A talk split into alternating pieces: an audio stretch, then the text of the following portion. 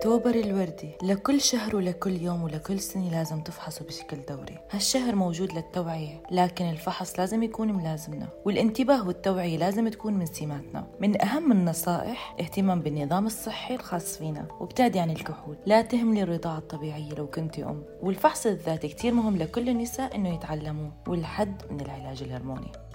حولوا ألمكن لأمل. لا تخافي كوني جريئة وقوية ولا تستسلمي. لا تتأخري لتكتشفي اكتشفيه قبل ما يتطور. دكتورة نادية رح تكون ضيفة حلقتي لليوم. أصيبت بسرطان الثدي لكن لحسن الحظ كانت من الأشخاص اللي التزموا بالفحص الدوري وكانت من الأشخاص اللي بيهتموا بصحتهم. كونها طبيبي وكونها امرأة. لذلك اكتشفته بأول مراحله. أنا دكتورة نادية المحمود استشاري طب عائلة طبيبة وبنفس الوقت مريضة متعافية من سرطان الثدي من دولة الكويت. وبلشت الحكاية بهالفترة هاي. في شهر يوليو لعام 2015 كنت في رحلة سياحية خارج الكويت وفجأة حسيت بكتلة في الثدي جهة اليسار. انصدمت لوجودها لأني دائما حريصة على الفحص الذاتي للثدي وفحص المبكر الماموجرام الدوري وكنت آخر فحص سويته كان بشهر أبريل 2015 يعني قبل ثلاث شهور. ولكن لأن طبيعة الثدي عندي اللي هي فيه تليفات فالتقرير كان يعني ما كان في أي اشتباه بأن هذه التليفات هي عبارة عن سرطان ولكن أعطوني موعد للمتابعة بعد ست شهور من شهر أبريل. لما اكتشفت هاي الكتلة أول ما رجعت الكويت على طول راجعت عيادة الجراحة العامة وتم أخذ عينة من الورم وتبين بالفحص الأنسجة أن طبيعة الورم اللي هو سرطان اللي هو الثدي اللي هو ductal carcinoma grade 3 و stage 1 يعني المرحلة الأولى. تم اكتشافه بمراحله الأولى بسبب إنها كانت مهتمة بالفحص الدوري. تحولت إلى مركز مكافحة السرطان في الكويت قسم الجراحة مكي جمعة وتم استئصال الورم في شهر أغسطس 2015 عن اللحظة والشعور اللي عاشته نادية. كنت فعلا يعني أول ما تم تشخيص المرض كنت في صدمة وكانوا أهلي وزوجي حزينين أشوف في عيونهم الدموع. ولكن بفضل من الله أنا كنت قوية لأن عندي يقين بأن الله هو اللي يشفي. الطب تطور والعلاج متوفر نسبة الشفاء عالية وتقبلت الموضوع. المرحلة الأولى من العلاج لازم تكون نفسية. استعداد وبعدها انطلاق للمرحلة الثانية واللي هي الكيماوي. أول جرعة كيماوي أخذتها كانت في الكويت في سبتمبر 2015 الأعراض الكيماوي كثيرة ولكن الحمد لله تم شرح لي من قبل الطبيب المتخصص بالأورام والكيماوي.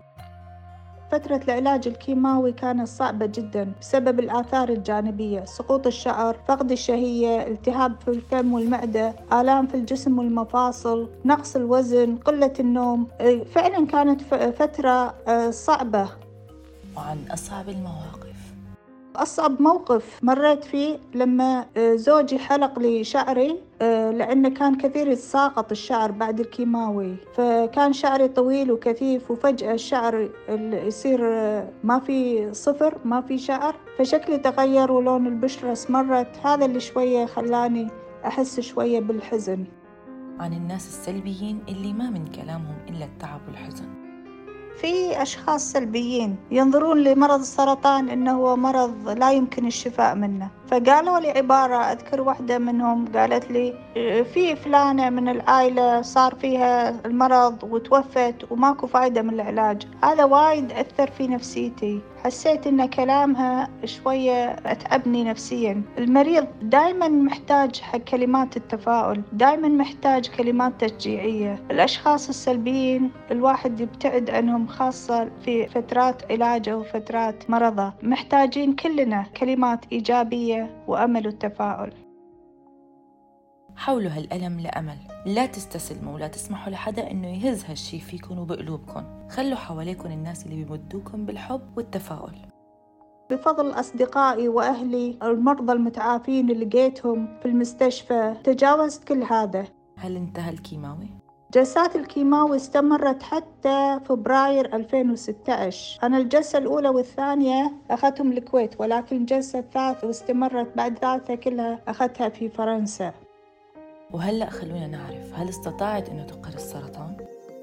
آخر جلسة كيماوي كانت في فبراير 2016 ما أنسى شعوري بالفرح لأن حسيت أني أنجزت وخلصت الجلسات الكيماوية ويعني مرحلة العلاج نصها انتهت وانطر الحين أخذ العلاج الإشعاعي. خذيت العلاج الإشعاعي واستمر لمدة شهر ونص من جلسات إشعاعية.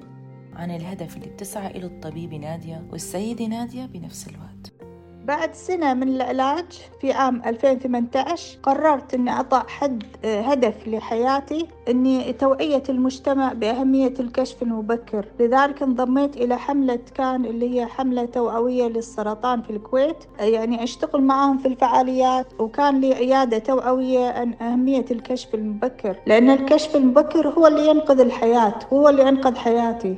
المرض في مراحله الأولى نسبة الشفاء تصير عالية أكثر من 80% لكل النساء. النصيحة لكل سيدات في أعمار بعد الأربعين عام الاهتمام بصحتهن وإجراء الفحص المبكر عدم الانتظار أن ظهور الأعراض حتى أن تقوم بالفحوصات ويكون فحص دوري سنوي. نسبة إنقاذكم عالية. سارعوا بالفحص وخلوا عندكم أمل وقوة وشجاعة. قبل ما يظهر ويتطور لا تسمحوا له بهالشي. سارعوا باكتشافه قبل فوات الأوان. لكل النساء ولكل مستمعي الحلقة أنتوا الأقوى. لا تنهزموا ولا تستسلموا مهما كانت الظروف. مني أنا غيداء مراد آخو ومن كل فريق راديو الآن ننصحكم بالفحص المبكر والدوري. هاي كانت حلقتي لليوم من بودكاست حكايتي مع السرطان. استنونا بأمل جديد وحكاية أمل جديدة. سلام.